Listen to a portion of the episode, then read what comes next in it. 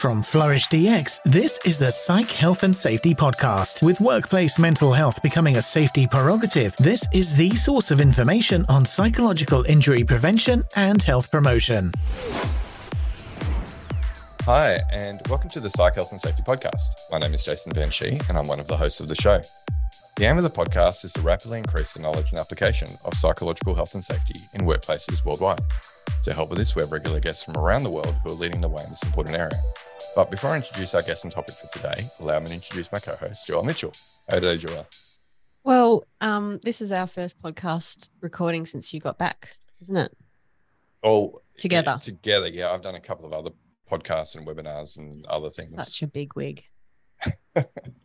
there is one, that's one way of, of describing what I do. Yeah, Yeah. that's that's you know, I'm just being polite. I don't think you are. Politer than I could Yeah, you're be. politer than what you normally would be. Yeah. We'll, we'll put it that way. yes. Yeah, yeah. So no, it is. It is. Um, it's been a month between drinks for us. Mm. Um, we did do one when I was in London. We did. Um, That was just the two of us. yes. Mm. So um, you know, it's our first proper psych health and safety podcast recording since It is. Here we are in the room together. Yeah. So we should probably introduce our guests then. Yes. so yeah, we're not going to talk and catch up because um, it could go for a while. And we have two guests on today, we do. and we really want to get into this because it's a very topical thing, you could say. Yes. Great. All right. So um, of the two guests, one is a returning guest with a background as a clinical psychologist in occupational rehabilitation. The other is a member of the board of advisors for the Healthy Heads in Truck and Sheds Foundation and a citizen advocate for the Safety Governance Foundation. They are both here today representing SafeWork New South Wales. Welcome to the podcast, State Inspector Ian Firth and Director of Health and Safe Design, Jim Kelly. Hey guys, Thank you. thanks for having us. Yeah. So, um, Ian, you're a repeat visitor uh, on the uh, on the podcast. This will be your third appearance, if I'm counting correctly. Yes, uh, thank you for having me back. Uh, I'm not sure what you were thinking for a third time, but I, but I do appreciate the opportunity. Yeah. Well, it's just you guys in New South Wales, right? Just doing so much from uh, you know code of practice, regulation, reform um, perspective. It's um, really leading the way. Um, really looking forward to unpacking that. And uh, Jim, you know, first time, um, you know, we, uh, you know, your reputation precedes you, as I said off air, and you know, we do see you doing some really great things, getting out there and really pushing the message around systemic approaches to to workplace mental health. So yeah, really great to have you on for a first time. Yeah, thanks, Jason and Joelle. It's a real privilege to, to be here with all the, the distinguished speakers you've had over over the extended period of time now. So yeah, thanks for having me.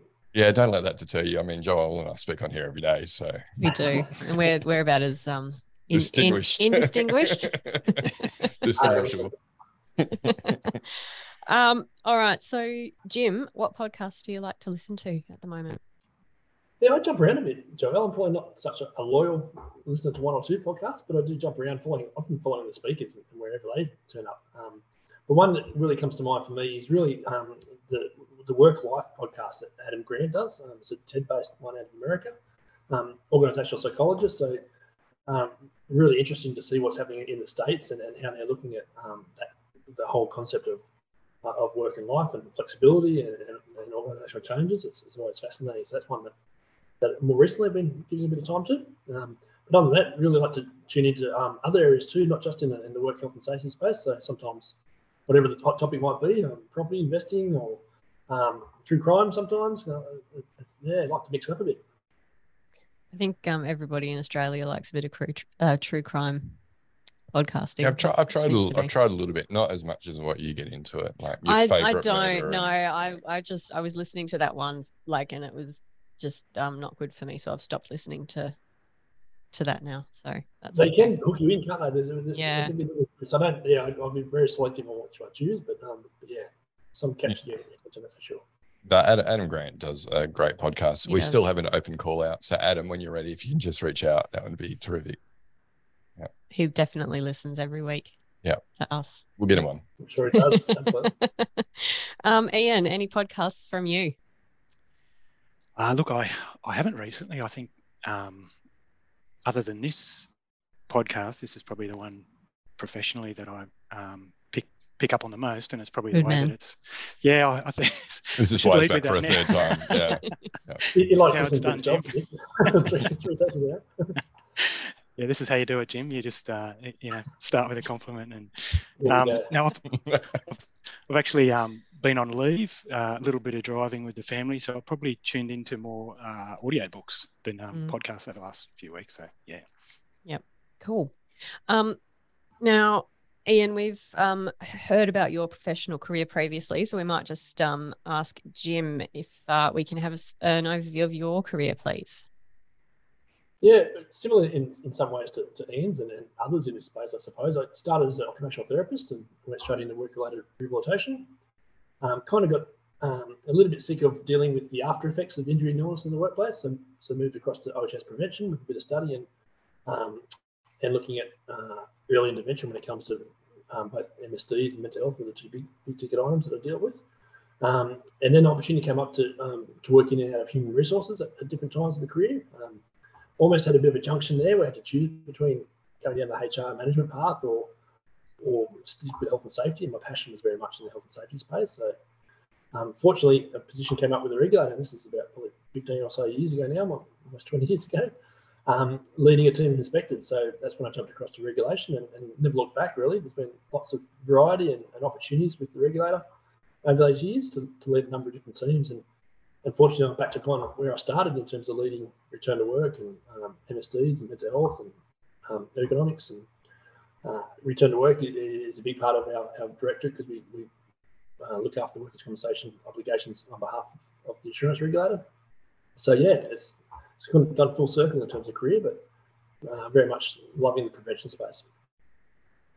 And are you finding that your approach now um, to return to work has changed um, over the years, and I guess based on the um, the different experiences and learnings that you've had through that time? It certainly has, but I think industry has, broadly speaking. I think um, everyone's looking at, recovery at work and, the, and the, uh, such an important piece of the puzzle in terms of uh, work can be good for you, um, but if you stay connected to the workplace and, and recover at the workplace, um, when work is, is designed to be healthy and safe, um, the outcomes are fantastic. Uh, but similarly, we also kind of realised more recently that um, encouraging or even forcing people back into a workplace that's not healthy for them can be detrimental as well. So um, that's a, a bit of a, um, a watershed moment for us to really realise that recovery at work needs to be the priority, but it has to be in a healthy and safe work environment. Yeah, and there's especially with psych hazards, um, returning somebody to a workplace without addressing the psych hazards is just yeah, you're just gonna re-injure them all over again. Well, physical hazards as well, because we know secondary psych issues are such a a problem in the physical space. So it goes hand in hand. Um, really important part of it. Yeah, uh, important work, and um, like I said, great stuff that you guys are doing. And on that note, I guess um, you obviously have the New South Wales Mentally Healthy Workplaces strategy over there. Um, Jim, can you tell us a little bit about that? Yeah, I know uh, your, listeners have probably heard a little bit about it over the years. It's um, we're at the end of a five-year journey on our strategy. Really, back in 2017, we we, we had political buy-in and, and a willingness to take on workplace mental health, and, and out of that, uh, we developed the mental healthy workplaces strategy. Uh, we set out um, to get a bit of a benchmark of where we're at in terms of New South Wales' capability to create a, a mentally healthy work environment. And, and Ian and I worked with um, some of the best academics in the country, and, and we still pinch ourselves today about how good those guys were at the time um, in terms of helping us define what a mentally healthy workplace really is and how would you measure a scale, I suppose, of, of building capability to become a mentally healthy workplace. So that was our benchmarking tool. That's really where it started. Um, we did a sampling and, and realised that we've got a lot of work to do.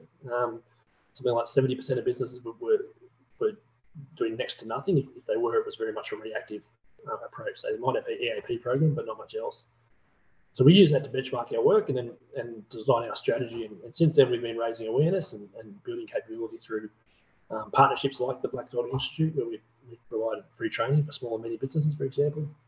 Uh, we've experimented with a couple of different coaching services, but we currently have a coaching program now where um, a small and medium business can pick up the phone and, and talk to an organizational psychologist uh, and really get tailored advice to their business uh, about anything in the mental health space. And that really helps them make that first step, whether it be someone's disclosed mental illness in the workplace or, or whether they want to develop an action plan to, to go down that path. But we've also got extensive resources on our website so that people can have a kind of self-service channel and self-service option. And, and as part of that, we've developed a number of online tools as well so that businesses can actually take um, a self-assessment approach uh, to identify where the gaps are and where they can really uh, develop their, their capability and action plan. But what we also realised as part of our strategic approach was um, obviously as a regulator, we needed to define what compliance looks like because everyone's on a different scale. There's, there's best practice in terms of mentally healthy work environment.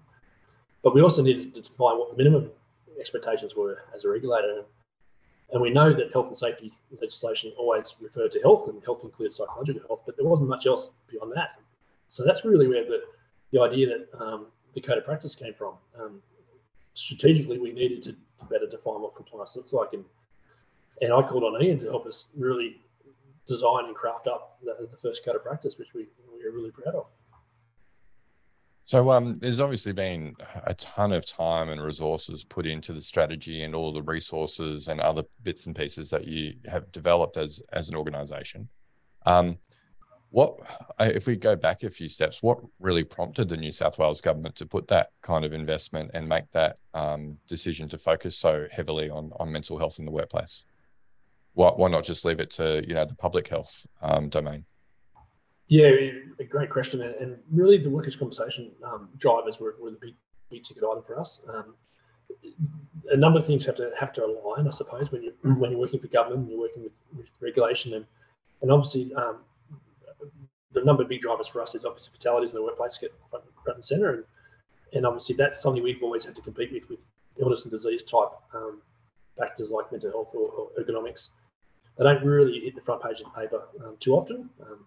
They don't necessarily associate workplace psychological hazards with, with um, fatalities, and, and obviously suicide's a big factor, but that's probably more prevalent now than what it was five years ago in terms of drawing that connection.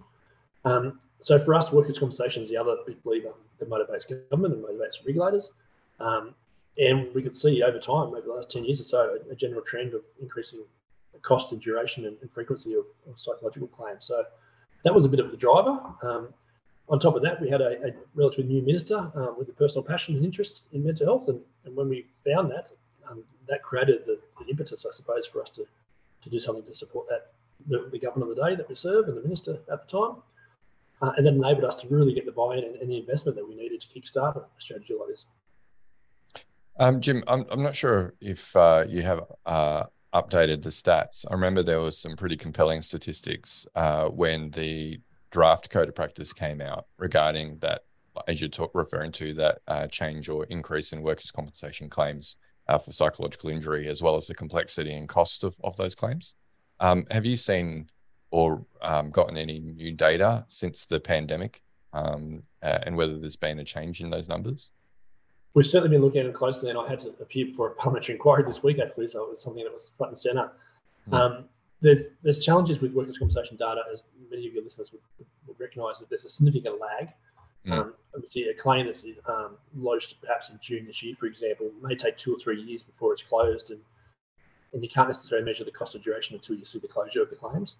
So for that reason, the last two or three years, you, have got to take the cost and duration at least with with, um, with some sort of um, what's the right word, I suppose. You've got to look at it in context of the fact that the, the claims are still active and live. Mm.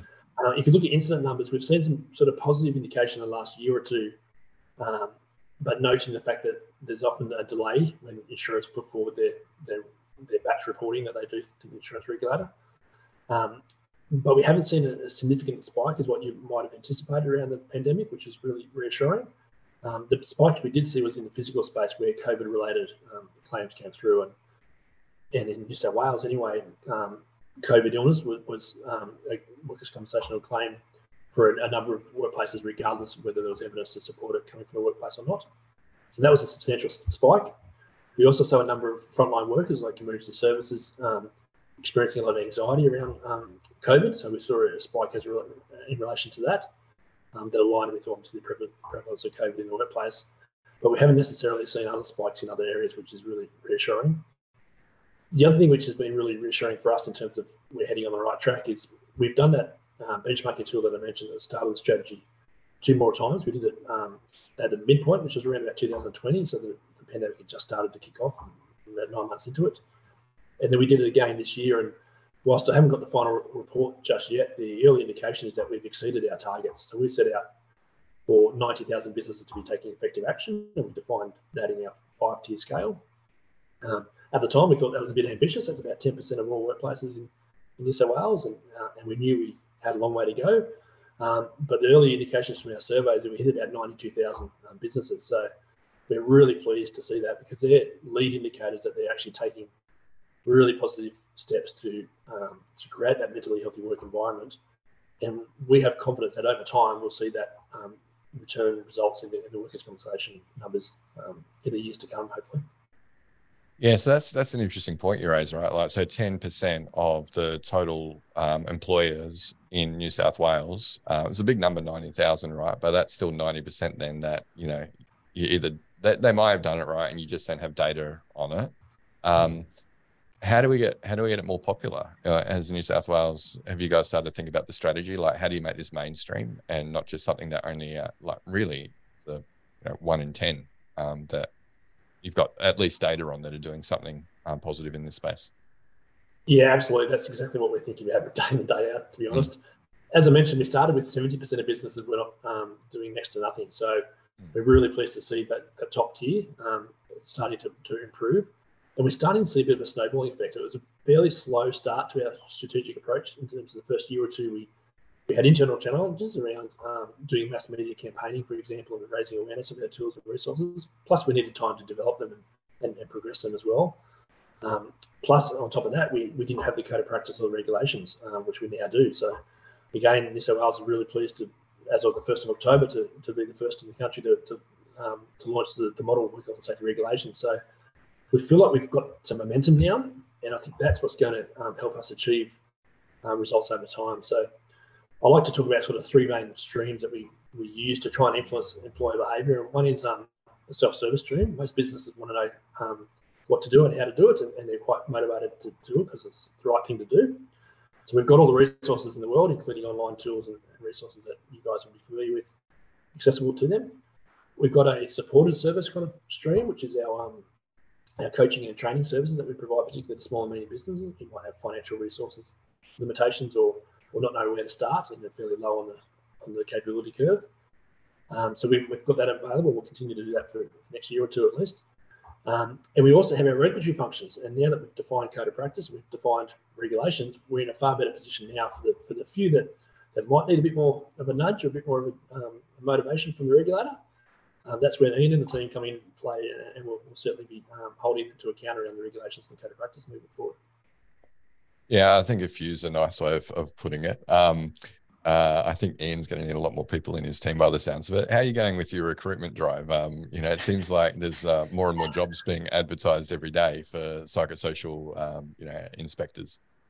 I think that's a bit of a challenge across the whole industry, isn't it? Yeah, yeah, yeah. and in, and like internal functions now going in this area as well. So uh, people are obviously worried about Ian coming and knocking on their doors, and so they're going, well, we need someone to that knows their stuff internally that and, and, just clinical psychs in general. If, you, if you're trying to get to, to see mm. a clinical psych, um, whether it be for yourself, your family, or your children, the, the demand is excessive. Um, the mental health system is under extreme stress and pressure at the moment because of the demand, generally speaking. So um, it's a really tight competitive labour market, but we'll certainly do a shout out to all your listeners if they're interested in, in a role with a regulator. Um, certainly put their hand up and, and let me know. Um, so we're always proactively looking for, for the best talent we can attract. Um, and it's such a rewarding career. But I'll let Ian talk about that. He's he's the one that's been getting the opportunities to take all that on. Yeah. Yeah, Ian. Ian. Um. Yeah, I, I don't think we had that as a uh, a question necessarily, and we want to get into the meaty stuff in a moment. But um, uh, what sort of uh, skill sets are you looking for in psychosocial inspectors? Um, and, and I just want to preface that by saying we have seen um, a number of roles going for internal um, roles for uh, around psychosocial risk management um, a lot of the time they're looking for health professionals, particularly psychologists, and um, some even with uh, asking for organizational psychologists who are um, accredited, like Joelle is, uh, but they're not looking to pay the sort of dollars that these sort of people um, probably should be demanding. Um, but uh, can you maybe clear that up? You know, do people need to be psychologists to work in the psychosocial risk management space? No. Um, I don't think in industry uh, necessarily. You know, I guess depending on the context, the industry and the size of the business, to, not necessarily, but certainly for the regulator, no, you don't need to be. Um, you know, what a psychosocial inspector um, relies on is probably the the um, soft skills or you know the interpersonal skills to be able to have conversations because it's not a prescriptive uh, piece of legislation. So there will often be, you know, a, a major part of an inspector's role here in New South Wales is to provide advice and build capability as well as the compliance and enforcement side of things you know. So you need to be able to kind of um, influence to a degree but you also need to be able to keep good records. Um, definitely um, a health background is an advantage and if it's a psych background even greater advantage because what you'll be looking for is, is kind of that systems level um, thinking you know. So um, i guess those disciplines or those sorts of qualifications and training that set you up to understand the prevention space versus you know relying solely on an individual kind of health treatment um, if uh, that makes sense. So um, yeah there's a mix of um, investigative uh, interpersonal or kind of soft skills but definitely subject matter knowledge and systems thinking um, and you don't have to have the whole package you know a lot of it we will teach you inspectors get it um, a lot of training. There's a lot of time and effort spent um, training inspectors. So yeah, and, and yeah. it's as as Jim said, I, I, can't help but mention we've had some some moments, you know, working for the regulator where you, you really are at, at the forefront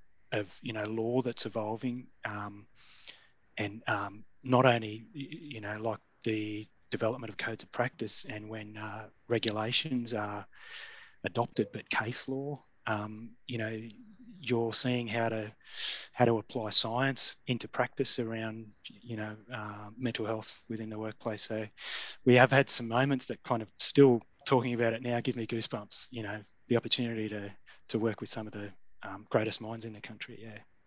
Yeah, and I'd say the world as well. I think we even mentioned that maybe the first time you're on and what you guys are doing in New South Wales, in, in many instances, is at least in the Western world, a um, a, a world first. We know in Europe that they've got psychosocial risk uh, regulations um, that have been around since about 2014, I believe.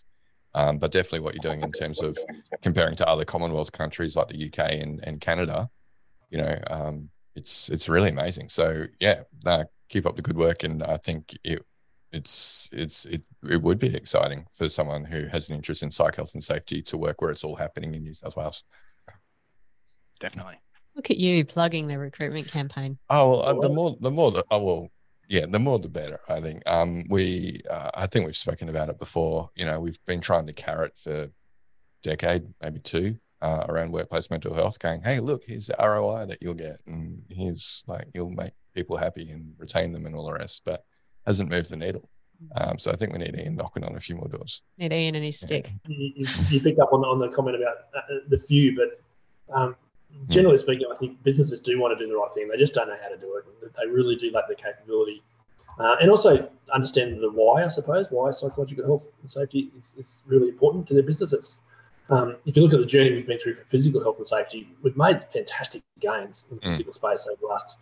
Often, the, I often quote the, the fatality numbers that we saw in the in the construction of Sydney Harbour Bridge was was phenomenal. Um, mm. And you look at the infrastructure we build now, um, and just just completely unacceptable to have serious injuries and illnesses in, in infrastructure builds now. Um, the journey is still relatively young in the psychological health space, and businesses haven't really recognised that, that, that we have to go down that journey. So, um, what we've achieved in, in, the last five years in terms of creating um, an environment where businesses are, so 10% of businesses are proactively um, building their capability, uh, and also clearly defining what compliance looks like is, is a really positive step um, and, and certainly um, fast tracking what, what we've been through in the physical space um, for the psychological welfare of workers, I think. Yeah, I, I, tend to agree with you, Jim. I don't think any um, employer or very few employer actually would like uh, their the work to cause people to become ill. Um, uh, I think they want to do the most. I think it is more, um, yeah, ignorance rather than you know trying trying to do the wrong thing or get, getting away with with it. Um, we have heard there's a lot of people who in New South Wales, even who aren't even aware of the code of practice, which has been around for quite a while. And we're going to talk about that in a moment, as well as the new regs. They're not aware of it. So there's obviously a lot more education. Um, some good uh, public cases and maybe some directors being held liable would uh, would probably help speed up the education process, though. I would think it might do. Yeah, yeah. might do. Yeah. Um, all right. Well, let's talk about the code of practice then. So, um, managing psychosocial hazards at work. Um, that's been out for more than a year now. Um, how has it been received in New South Wales businesses? I've, to be honest, been really overwhelmed by how well it's been received. Um, to, when we launch of practice in specific industries or sectors, you always get criticism. It's very hard to please everyone, and and most codes of practice would deliver a really in discrete industry. So construction, for example, has has a wealth of codes of practice, and and they're quite narrow around scaffolding or um, high risk plant, that kind of thing. Uh, even when you deliver those in a narrow focus, you get criticism. But when we embarked on this journey for the code of practice for psychosocial has in all industries that impacts on all workers, we thought we were in for a really rough time. Uh, and we did, we had some bumpy periods along the way in terms of consultation and stakeholder engagement. But where we landed, um, overwhelming um, positive feedback from, from all the different perspectives in terms of academics, industry, and, and worker representatives. It's been really, really well received, which I think just shows that the maturity of the community um, and where they're at, in that they are crying out for, for clear guidance and clear direction in terms of how to do this. Um, and it's not not dispute. Employers aren't saying this is not not reasonable, not practical. That they actually they actually accept the fact that this is where we're heading and this is what they need to, to do it. And you, you had a lot of it firsthand. Yeah, I, would agree with that, Jim. I think um, pleasantly surprised. You know, myself. Um, I think, uh, I guess, what prompted us to kind of go down this path um, could be a factor in you know why it was so well received because we were really looking at trying to address some of the pain points for businesses you know what they were telling us they were struggling with. There was some confusion around how to apply the broad duties under the act to the to uh, uh, managing the risk of psychosocial hazard so you know we were hearing there's some confusion we need more clarity and there's even some anxiety around this. So i think a lot of uh, industry and worker representatives agreed that there was a need for it, and I think that you know really helped. But also, we did spend quite a bit of time in public consultation. You know, we were really serious about trying to identify what are the main areas that you need our help with, um, and elevating it, it it's not new, is it? You know, what's in the code of practice wasn't new. There's plenty of guidance around, really good guidance here in Australia, um, and and overseas that that kind of wasn't. So the content of the code isn't new, but just that important step of ele- elevating it from the level of guidance material in the legislative framework to, well, this is a practical guide, this is what compliance looks like, and this is what's going to be considered reasonably practicable, was enough, I, I think, for like a lot of our customers to go, okay, um, now we know where we need to start. Um, it's it's been it's been really positively received, as Jim said, and and you know, we spent probably the first 12 months, so was was adopted in New South Wales in May last year, and we spent the first 12 months kind of running public um, inf- information sessions. So it wasn't so much of the practical stuff in this uh, early stage. We were trying to raise awareness, and you know, some of the survey results from those sessions um, really confirmed for us that businesses are, um, have an an increased understanding around their duties um, after learning about the code, um, around the risk management process. Um, you know, we asked them um, questions around what are the barriers within their workplace. You know, what else do they need? What other resources do they need? So, um, what we were really pleased with uh, was that the level of understanding, you know, after looking at the code, the level of understanding around duties and the risk management process and what are psychosocial hazards seemed to be in, increasing. Um, and also businesses were telling us that they were starting to think about, you know, what are the barriers? Um, what else do we need? What other resources do we need within our workplace? And what's our next step? So, yeah, it was really pleasing.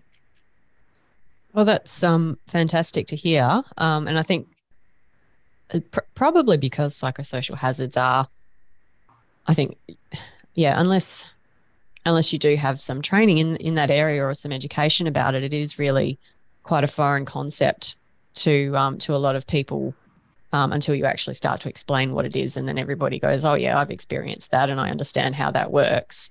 Um, so I could see how um, that would help to putting putting something practical together like that would even just help to allay some people's fears around this. You know, what seems like a really scary concept because you're talking about mental health, but when you're framing it in that um, that model of you know hazards and and mitigations, um, it just puts it into um, a, a, mental model that is um, much easier for people to understand, and it, it I think takes a lot of that fear um, out of the equation for them. Yeah, and we stayed true to the scope of the work health and safety legislation. You know, we we really resisted um, some of the calls to kind of go into uh, injury management. You know, can you provide some more information around managing injury? no, this is we we really want to make it clear. This is about how to comply with the work health and safety framework, um, and I think we really needed to do that. But we also drew a line in the sand around terminology too, um, as you just mentioned, Joelle. So. You know, making it really clear um, where this fits within a business. Um, you know, uh, what sort of terminology needs to be used, um, and it, the bottom line is this you know this is what an inspector is going to come looking for um, so there's no surprises yeah mm. and just i guess to um, catch on to that point that you made about um, rehabilitation um, do you have are there plans to develop some sort of guidance around uh, sort of psychosocial injury rehabilitation return to work um, that kind of thing in a similar vein? Not from Safe Work New South Wales perspective. Um, you know, it's probably more led by the insurance regulator or the insurers um, in New South Wales. That's probably their domain. But we certainly play a role in supporting and assisting them and, and looking for alignment um, across those. Um, because they, they obviously go hand in hand, prevention and recovery are really key. But um, I think as Ian touched on, we what we needed was clear defines what work health and safety legislation requires and um, and by sticking to our lane and, and, keeping those parameters really tight, enabled us to get something that was acceptable to all parties across the line. Yeah. Um, I think you touched on the word fear a little bit too, Joelle. In this space, there was a lot of fear and a little anxiety, particularly from the employer groups, about are you expecting us to manage things that are outside our control? Um, I think that's something that the team did really well at, at, again defining the scope and making sure there was evidence behind the psychosocial hazards that we identified um, that are clearly within the control uh, of the, the workplace and, and the employer. Um, we, we don't expect um, employers to control um, what people do outside their work work environment um, or their work hours, but these hazards are indisputed now. 12 months down the track, no one's no one's challenged us to say that these psych hazards are within the control of the workplace, and and by leaning on that and making sure we got that right, I think it's, it's why this has been such a, a successful code practice. Yeah, and I think that it's um, you know, it's easy to show that you know people are also exposed to physical hazards outside of work. You know, like somebody might like to do rock climbing or base jumping in their in their free time. That doesn't mean that we don't give them full protection when they're exposed to a high risk at work. Um, and when you frame it in in that context, I think that helps a lot of people get over that um, that particular mental barrier around. Well, how do we know? Because you know this could be coming from home. Um, yeah. I think even the title, Ian, um, was a real challenge. You can probably talk to that better than I can. Yeah, it, it was one of, you know, we spent a lot of time, as I said, in um, public consultation and, and had, you know, well over 50 meetings with key um, stakeholder groups, you know, um, experts, uh, industry, uh, worker representatives. So we did spend a lot of time going through some of these issues. And, um, you know, at first, with our first draft, we kind of went out with a title around managing risks to um, psychological health because the legislation talks about health being defined as physical and psychological and it's risk based legislation. But what, what we heard back was um, it was actually increasing anxiety because even just using that term, a lot of businesses were interpreting that as well risks risks to somebody's psychological health can come from outside work um, so you know, we really backtracked there and, and um, sat down with um, some some of the great minds around um, organisational psych uh, here in Australia, and, and really pegged it back to be really you know clear work health and safety language. Yeah. And so um, you've said it, has been received well so far. Um, what approach have you been, or are you continuing to take um, in terms of both raising awareness and ensuring compliance? Yeah, the focus has really been on raising awareness, and, and it has been throughout the whole strategy journey. So raising awareness initially without the code of practice was around best practice and, and how to create a mentally healthy work environment. Then it shifted around well, what does compliance look like, and the code of practice was part of the answer to that in terms of raising awareness and, and making businesses aware that we've got tools and resources to help you do this, but we also now clearly define it through the code of practice. Uh, and, and, the numbers and the um, the reach and the attention that we've been getting through through our forums has been really really positive for the code of practice in the last 12 18 months and now we've got the regulations um, which which has come on in New South Wales fairly quickly given the model legislation and the model recommendations came about but um, in hindsight we, we probably would have preferred the regulations to, to lead and the code of practice to follow but the way it's worked out has been really interesting. Is um, obviously we're committed to the national harmonisation model, and New South Wales has been um, quite um, quite stringent in trying to stick to the harmonisation model wherever wherever possible, uh, and that's delayed the process and certainly made it more difficult for any act or reg changes. And that's why we went alone with the code of practice and, and thought that's something we can control and influence, and we need to get on with doing this. But by doing so, it's certainly prepared New South Wales businesses for what the regulations require them to do. So part of our messaging now with the regulations out is um, if you comply with the code, you comply with the reg. Um, we, we, anticipated the regulations coming. Uh, the detail that you've got in the code of practice really meets your obligations around the regulations. Um, so collectively now we're, we're on a bit of a roadshow to raise awareness and build capability around those. Um, that will probably be the focus for the next 12 months in, in a large way. Uh, and then we'll probably shift more towards um, some kind of compliance activity focusing on those highest risk industries. So, can you maybe, um, with, I guess, without um, giving away um, secret squirrel business, um, can you give us some insight into what that process looks like? Sort of what would actually trigger an inspection um, uh, in in relation to psychosocial hazards? What are the different um, steps, enforcement steps that you're able to take, and sort of how? What does that look like? Ian, you can lead this one. Yeah, thanks, Jim. Um, I love talking about this, so you might have to put the brakes on me. Um, it's and an inspector has a lot of discretion, particularly you know uh, under the harmonised legislation. But um, here in New here in New South Wales, our inspectors are trained to be able to give advice as well as um, enforce compliance. Um, as I said, so what it looks like from from a regulator's perspective, um, matters are brought to our attention, often kind of by two two main pathways when it comes to our responsive work. So people can, if, if people can ask for um, advisory functions like a um, presentation within their workplace, um, but in terms of the responsive, you know, the complaint related um, element, there's two main pathways. One is is the complaint, or in New South Wales, what we call a request for service, and they're triage based on um, you know the level of risk um, and the other is an incident, so um, notifiable incident. So, you know, many of your work health and safety um, professionals within the audience will be quite familiar with that part of the legislation. So they're the two main ways. Um, they're obviously triaged, um, you know, and um, decisions are made around around the level of our response. Um, and then through the inspection process or the response process, um, we make decisions around what's the appropriate um, what's the appropriate um, reaction from us? You know, is is it that we should um, provide advice only? You know, that, that that that there probably isn't a great role for us here, um, or if an inspector starts to form a reasonable belief that there has been or could be a contravention of the act, they can think about a notice, an an improvement notice, you know, or, or if it's quite a serious situation, um, we can start to think about whether there needs to be a full investigation.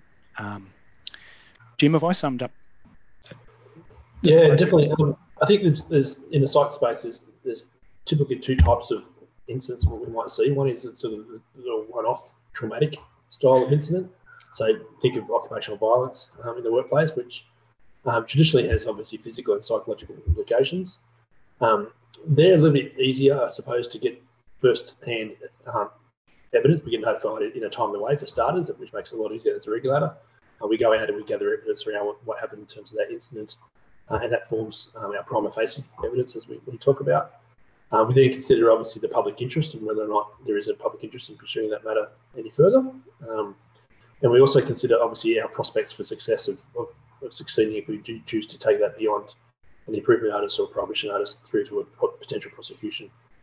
Uh, traditionally, we, have we've done pretty well in those in that regard, and uh, and then a more recent outcome for us was a um, enforceable undertaking that we entered into with, with one of the New South Wales Health government organisations, um, where there was a serious violence incident at a hospital facility, uh, where people, three people were, were seriously injured, and, and, obviously others were exposed to the trauma of that particular incident. Um, that was a $3 million enforceable undertaking uh, where the, the health department essentially going to invest substantially into improving health and safety outcomes uh, around occupational violence in, in, the healthcare sector. So that's that's a fairly recent outcome for us, which we're really proud of, and, and, and will make a significant difference in that particular industry sector. The other one is really around those long-term exposures um, to psychosocial hazards that we've obviously called out in the code of practice, and and they're more challenging to gather evidence, and particularly the prima facie evidence that we need to gather. Uh, so typically, bullying is often one of the first things that will come to us as a regulator. We, we get lots of inquiries and complaints about bullying, and, and bullying is, um, I like to say, and I think he tends to agree, it's a bit of a symptom of an underlying problem. Um, it's not necessarily the problem itself. And if you, you dig a bit deeper, you can work out well, is the, the, the person who's being alleged of being bullying under extreme high job demands, for example, um, have they got insufficient training and resources to do their job effectively so that that's resulting in poor communication and, and poor behaviour towards others in the workplace and, and potentially that interpersonal conflict. Um, is there role conflict issues between the two parties? Is that why they're, they're conflicting and, and causing some of bullying type behaviours? And, and then you can start to identify what those psychosocial hazards are that, that um, exist in the organisation. And, and if we can build substantial evidence around that, then that's when we will start to consider further investigation and, and, and a view to prosecution. And, and we do need to weigh up, obviously, um, the, the public interest and whether it's worth our while to invest our significant resources that it takes to get the matter through the court. But we also need to weigh up um, the reasonable prospects as well. And, obviously, with limited case law in this space, uh, we do spend a lot of time with our, our legal professionals um, to weigh up the pros and cons of pursuing a matter and making sure that if we do take a matter to court, it's, it's highly likely of succeeding. Because we do want to set out some case law that's going to stick for the, for the long, long haul, I think. Yeah, definitely. And so an enforceable undertaking can, is that only an option post prosecution? It's in lieu of prosecution. So right, uh, when we get to the point of laying charges, uh, there's an opportunity for the person conducting a business undertaking uh, to put forward a, a submission to, to, request an enforceable undertaking. And we have an independent panel of, of a number of providers, both SafeWork and others, involved in that panel that will consider the eligibility. Uh, and then they will start the process of building an argument for, for why that particular undertaking should be accepted. Um, the, the intention is really that they go above and beyond what they would get in terms of financial penalty. Um, mm. Because they need to accept a level of responsibility. They also need to uh, outline clearly what they're doing internally to, to resolve the problem, which they should have already resolved before they get to that point. Uh, what they can do for the industry, what they can do for the community, um, above and beyond what we would normally expect them to do. So we can get some great health and safety outcomes from enforcement undertaking. Uh, it gives us an opportunity to consider, again, that reasonable prospect. So if there's any doubt in terms of us pursuing a matter in prosecution, enforcement undertakings can be quite appealing to us. Uh, but even if there's not the doubt, then perhaps um, an enforcement undertaking can achieve a better um, outcome and, and, more raise more awareness of the compliance activities um, that we want to achieve anyway. So it's a real strategic decision that the regulator has to make, and, and, sometimes they get accepted, sometimes they don't. And they are they published on your webpage? Yes, all the enforcement undertakings once they've been approved um, are published and, and, shared quite publicly. Yep. Fantastic. So, um, listeners who are interested in um, having a look at that um, that one that you were just mentioning, uh, they can find that on your webpage. Fantastic. So, um, as you were talking about uh, there, Jim, um, the regulation, sorry, the code of practice there is to support the regulations that uh, New South Wales has jumped out in front and been the first to uh, adopt. Um, so, can you maybe either you or Ian explain how the regulations and the code of practice talk to each other?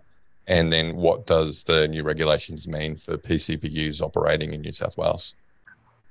It sounds like a state inspector question for me. Yeah, no worries. Um, with it, it, it, um, many of your listeners may be familiar with the uh, legislative framework in um, pyramid form, you know, where um, at the pointy end, right at the top, there's the uh, Work Health and Safety Act. The next level down is the Work Health and Safety Regulations. Then that third level is kind of codes of practice standards. And then the um, bottom tier in that framework is guidance. And the top three are quite important from a legal perspective. Obviously, the Act sets out the broad duties, um, tells you that you that you have a duty, and it's quite broad. Then the reg starts to really pick out certain hazards and certain situations, and breaks down what steps you need to be aware of. And then the purpose of a code of practice is to provide um, provide the more practical um, understanding and, and kind of set that standard. You, in New South Wales, you don't have to rely strictly on our code of practice. You can use another method. You know, you can rely on uh, ISO 45003 or the UK or Canadian um, assessments, but you still need to meet that um, minimum standard set in the code of practice because they can be used by an inspector when they're thinking about improvement notices, but they can also be used as evidence in a legal proceeding of what's reasonably practicable. So, you know, what you should know, um, what you should be doing. Um, it's, it's, you know, it's almost like a um, cookbook, you know, where you've got the recipe and the method um, working your way through that framework. I could just don't break out um, cake and icing. I think that's uh, copyright. I, I, I stopped myself sh- short. I, will leave that to Carlo. He does it so much better than than anyone else. Hmm. Yeah. Yeah. So um, with the uh, the new regs being adopted by New South Wales, uh, which includes now um, specific regulations around psychosocial risk, um, what does this mean for PCBUs then?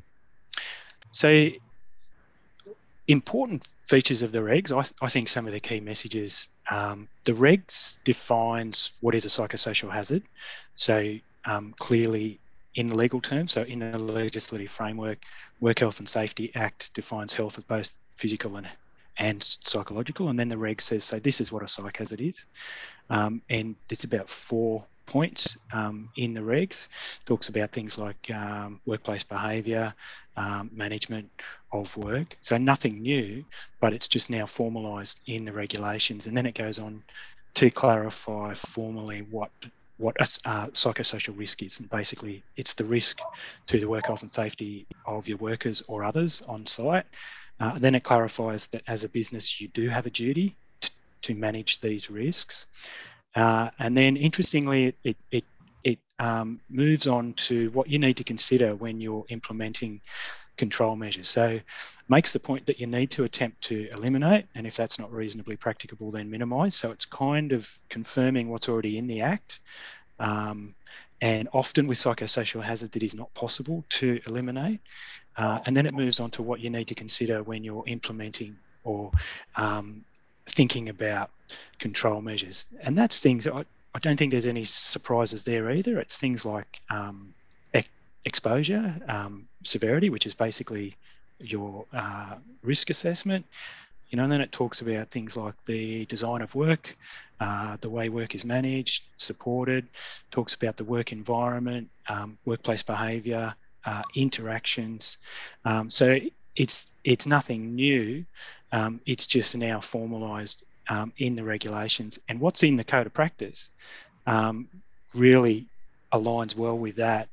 One thing that's probably worth noting is the regulations refers the duty holder back to part 3.1 of the model regs, which is the general requirement to manage risk, but it excludes clause 36, which is that you must apply the hierarchy of control. Mm. Um, so that list in uh, section 55 um, that unpacks for you what you need to consider is almost in, in lieu of having to formally apply the hierarchy of control. They're the same principles. Hmm. Um, and then the um, code of practice, that's the same approach that we took in the code. We didn't specify that you had to apply the hierarchy of control in the in the uh, New South Wales code either. Um, yeah. Well, one Jason, thing, um, uh, sorry, um, Jim, one, one moment. So, one thing that I thought was interesting in the regs, which has now actually been picked up in the model regs from Safe, oh, sorry, from um, Safe Work Australia, is when considering exposure, you must consider severity, frequency, and duration of, of exposure to stress. Um, so, that that was quite interesting because that wasn't uh, articulated in your code of practice in New South Wales, was it? No, we had feedback, um, and, and, it was pretty consistent from worker, industry, and academic um, experts, just to to soften or, or um, perhaps have a, a, rethink about some of the language that we were using when we were trying to articulate exposure and um, assessment of risk. So yeah, we did we did take a more practical approach to the terminology within the code, um, and it was very much you know we were being asked and and and we were conscious of trying to provide as much information as possible about the process that you should follow. Yeah. It's interesting though, because I think there still then is some confusion about, you know, say um, something like an employee engagement survey. You know, is that an assessment of risk? Um, so without understanding, well, to understand risk, we need to understand severity, frequency, and duration of exposure to stress to to come up with likelihood and consequence of harm.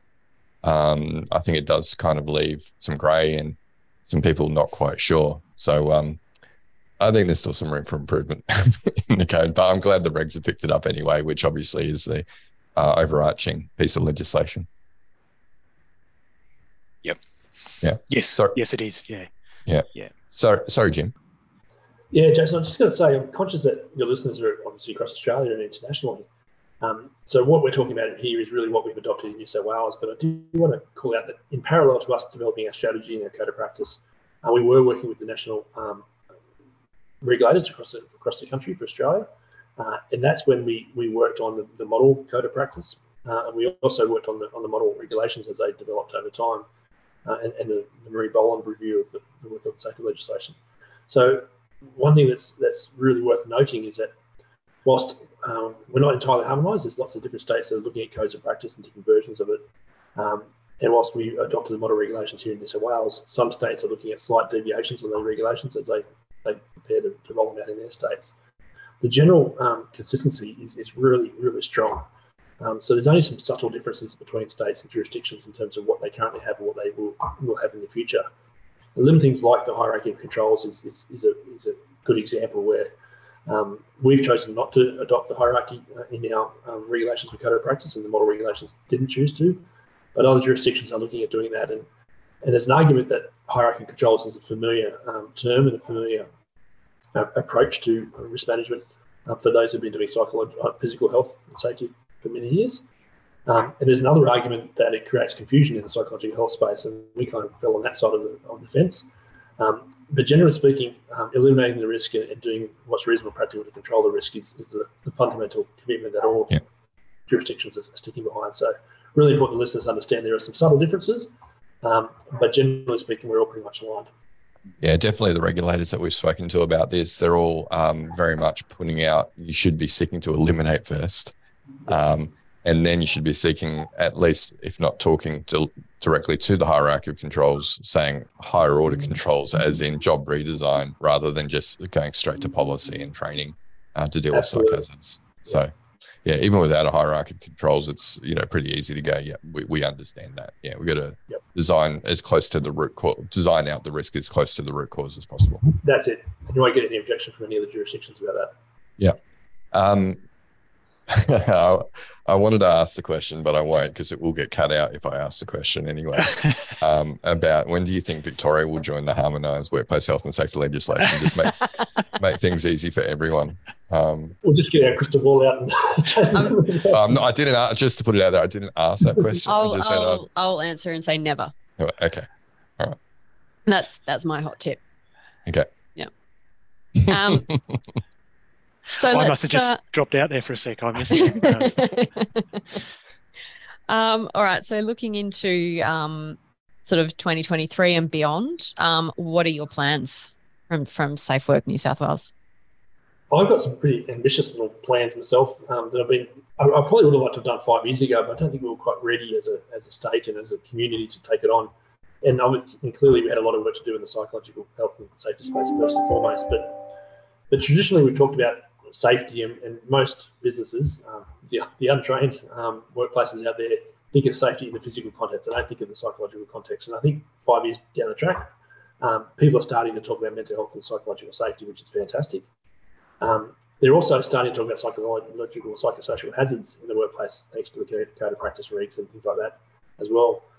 My vision for the future is really when we talk about health and safety, we're talking about physical and psychological health.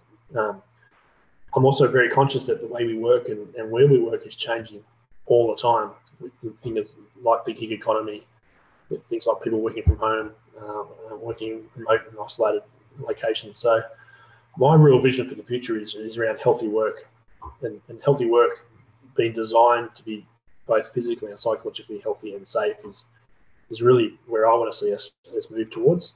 There's obviously limitations to what we can and can't do through regulation and compliance around that, but that's really kind of best practice vision towards healthy workplaces, and, and that's certainly what we'll be talking about moving forward to, and, and launching something in the next month or two to start the conversation around healthy work, um, and, and keeping that holistic perspective because we know physical and psychological health go hand in hand. We, we, we don't separate ourselves from our work and home life anymore. We're very much um, integrated, I suppose, in our in our lifestyle. So that's that's the conversation we need to be having in workplaces, and that's kind of where I want to see things move towards the future.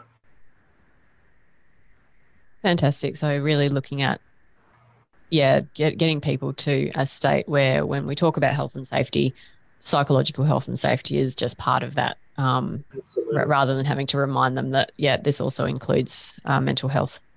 Yes, uh, and recognise nice. the fact that when people come to work, they, they bring their full selves to work. So if they've had a bad night's sleep, if they're, they're suffering with um, illness and disease outside of the workplace, whether it be physical or psychological, you need to take the consideration before you ask them to do a particular work task that, that may place them at risk of physical injury. Um, if you're impaired by drugs, alcohol, or fatigue, you're more likely to fall off a roof, for example. Um, but if you're impaired by drugs, alcohol, or fatigue, perhaps you need to look at what the workplace contribution might be to that. Are you a fly in, fly out worker and you're drinking after work every day because of the high job demands you're under and the, and the long 12 hour shifts that you're working back to back? Um, having that conversation so that you can look, look at the work, the impact work is having on your health and and the state of your health um, and how that can impact on work. I think that's really where we want to be in the future. Yeah, and um, that just highlights a point for me as well that you know I think a lot of the time organizations will view things like um, you know family conflict, um, divorce, you know, um, insomnia, those types of things as personal matters, um, but a lot of the time those personal matters are caused or exacerbated by things that are happening at work. So, you know, there's I think plenty of people who have gone through a divorce and then look back and said, well, yeah, my job was sort of the primary reason for that because of the the long hours that I worked or, you know, the stresses that I was experiencing at work and then I was bringing it home and taking it out on the family um, or I was too fatigued to be able to participate in my family life and, and that sort of thing. So I think that recognizing um, that the two really are intertwined, um, whether we're sort of doing hybrid work or whether we are still separating our home phys- being physically at home from being physically in the office um, in our brains those two things do uh, certainly interact and impact on each other absolutely and and i think we, we certainly have to ask the question well what is the role of the workplace having on those things outside of work but also even if it has no contribution at all to the to the marriage breakdown or family issues what impact is that having on their performance at work and, and is that putting them at greater risk of physical injury perhaps um, or, or further psychological injury. So they're bound to be distracted by those factors outside of work, and you need to consider that as part of your, your risk assessment. Yeah, in the same way that you would if they'd been playing footy on the weekend and, and injured their back or something. Exactly. Yeah. Well, um, Jim, you've already spoken about some of your aspirations for the future. So, uh, Ian, we we've asked you previously about what are your hopes for the future of, of workplace mental health. Have they uh, been updated in the last year since we we last had you on? I have to admit I can't remember what I said. Um, I'd have to go back myself, Ian. We've had a few between between drinks, so yeah. I'm sure he said he wanted to get the first psychological regulations in the country across the line. It, I think it, yeah, it was something competitive to that nature. Yes, you wanted to be first. um, um, I think I think what I'd like to like to be doing in, in you know five to ten years when we're talking about workplace mental health is probably having conversations around you know what supports a systematic approach or, or a preventative approach. So things like um, principles of um, uh, process evaluation, uh, readiness for change. You know some of those um, kind of boundary factors. Um, I'd like to kind of think that um, Jim and I will be having discussions around those in five to ten years. So that's that's kind of, you know, more broadly around workplace mental health. If I can rein it in a bit, and, and I guess t- tighten the scope and think about regulation. Um, at the moment, what we're seeing with the code of practices that are um, that are um, coming out around the country and um, model regs, obviously, um, we're seeing a lot more conversations around the first two phases of the risk management process. You know, how to identify and assess the risk, and that's really pleasing. But you know, in five or ten years, I'd love it if I, if we were having conversations around which control measures um, had more evidence, um, and you know what. This is how I came up with my decision that what I've done is reasonably practicable. So I'd really love to see the kind of put my inspector hat on. I'd love to be talking about evidence informed controls and how we made decisions around what's um, reasonably practicable. Yeah. Yeah, that's we're, uh, um, we're working on that. we are working on that.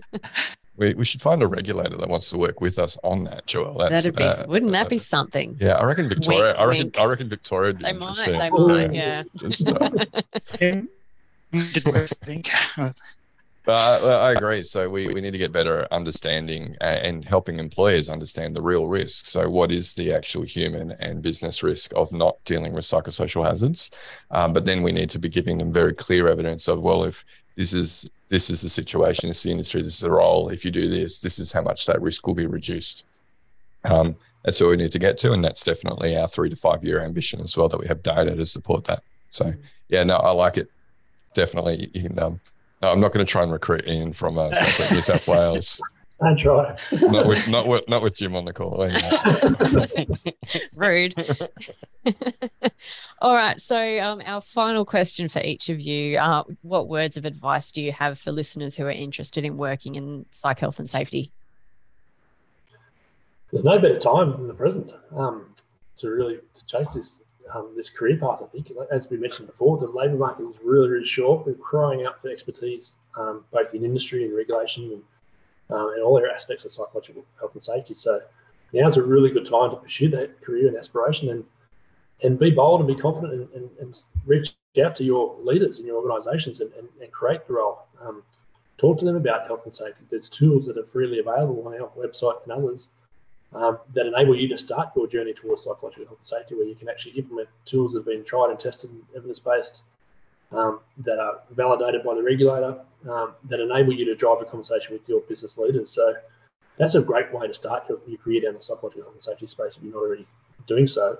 If you are, if you're trained and qualified and experienced in this space, then it's a, another great opportunity to, to amplify your career and, and really step it up a notch because because um, people are listening, businesses are listening. Um, we're driving businesses to listen um, to psychological health and safety expertise, so we'd like to see that progress moving forward. Thank you very much. And um, Ian, anything to add? I'd probably only um, reinforce consider the regulator. Um, like you know, some of the some of the things that are happening at the moment, as Jim said, it's an incredibly exciting time, and I think COVID has just added you know extra momentum to this space. So there's a lot of things happening legally and in terms of research, um, and that's all going to be really unfolding, you know, in a few years' time. Um, yeah, so seriously, consider the regulator. You can have such reach, um, you know, more than kind of one client at a time. You can really have great reach um, working for the regulator and thinking about policy and strategy and guidance documents. And yeah. yeah plus, you plus, you also get the moral high ground. no, you know the other thing I'll throw in on that is that, like you said, there's a, a, a very uh, large amount of training and development that goes into inspectors. Um, and even if you're not a psychologist, if you're a health and safety person, it brings systems thinking to the role. Um, you'd probably flourish in that. Um, but you could treat it, you maybe do it like the army, you know, it's a three year kind of sign on. We will develop you and then you can go earn the big bucks in private. I don't know. You know what though? We've seen the salaries for private and I think you guys might actually have better salary potentially. Um, so just putting it out there, like uh, either I think people need to be paying their psychosocial people um, more anyway yeah. across the board. Um, um, but I think, uh, yeah, if you're new and you want to, you know, get in on this growing area, you know, there's probably no better place to learn that than an inspector like Joelle did. Yeah, and I would say that my my time spent um, with NOPSEMA, I learnt a phenomenal amount about just yeah, sort of safety management systems, approaches to to risk management, um, that sort of thing. That you know, I'm then able to apply to a psychosocial context with my psych background. Um, so that yeah, that time for me was invaluable um, as far as learning and learning from a group of people who are just phenomenally um, knowledgeable and, and skilled in the work that they do as well. So, yeah, I, I support uh, what you're saying there. In um, yeah, people should definitely look at the regulator. Yeah, and just for those in uh, private and government um, uh, organisations that are looking to recruit in this space as well, um, just to be clear, you don't need a psychologist. Psychologists do not cover health and safety as part of their their training um, they need to pick that up through exposure um, in industry or you know in practice, like Joelle did. Um, yep.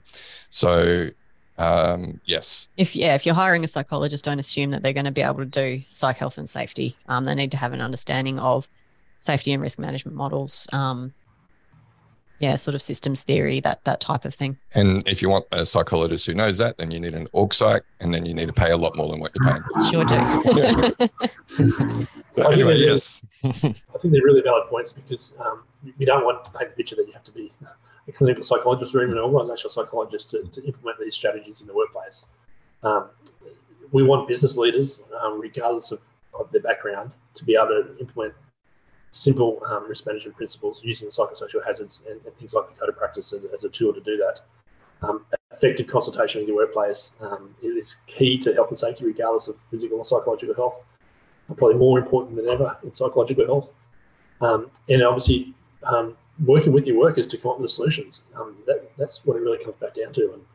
And engaging with the experts when you need to engage with experts, but but you don't have to be an expert to do this. I think that's a really important message and especially um, especially for psych hazards, I think that you know the controls, identifying what what are going to be effective controls, really do lie in the quality of the consultation that you're doing with the workforce, because that's where you're actually understanding what what are the root causes that are driving these hazards in the first place. It's you know it's mm-hmm. very different to something like a height hazard or a, a chemical hazard where you know the the cause and effect are quite um, clearly understood. Um, and there's not a lot of, yeah, moderating, mediating variables in place. Um, yeah, psych hazards are just a lot more complex, and, and you really do need to be able to consult with your workforce um, in yeah in really good depth to be able to come up with those controls that are going to be effective.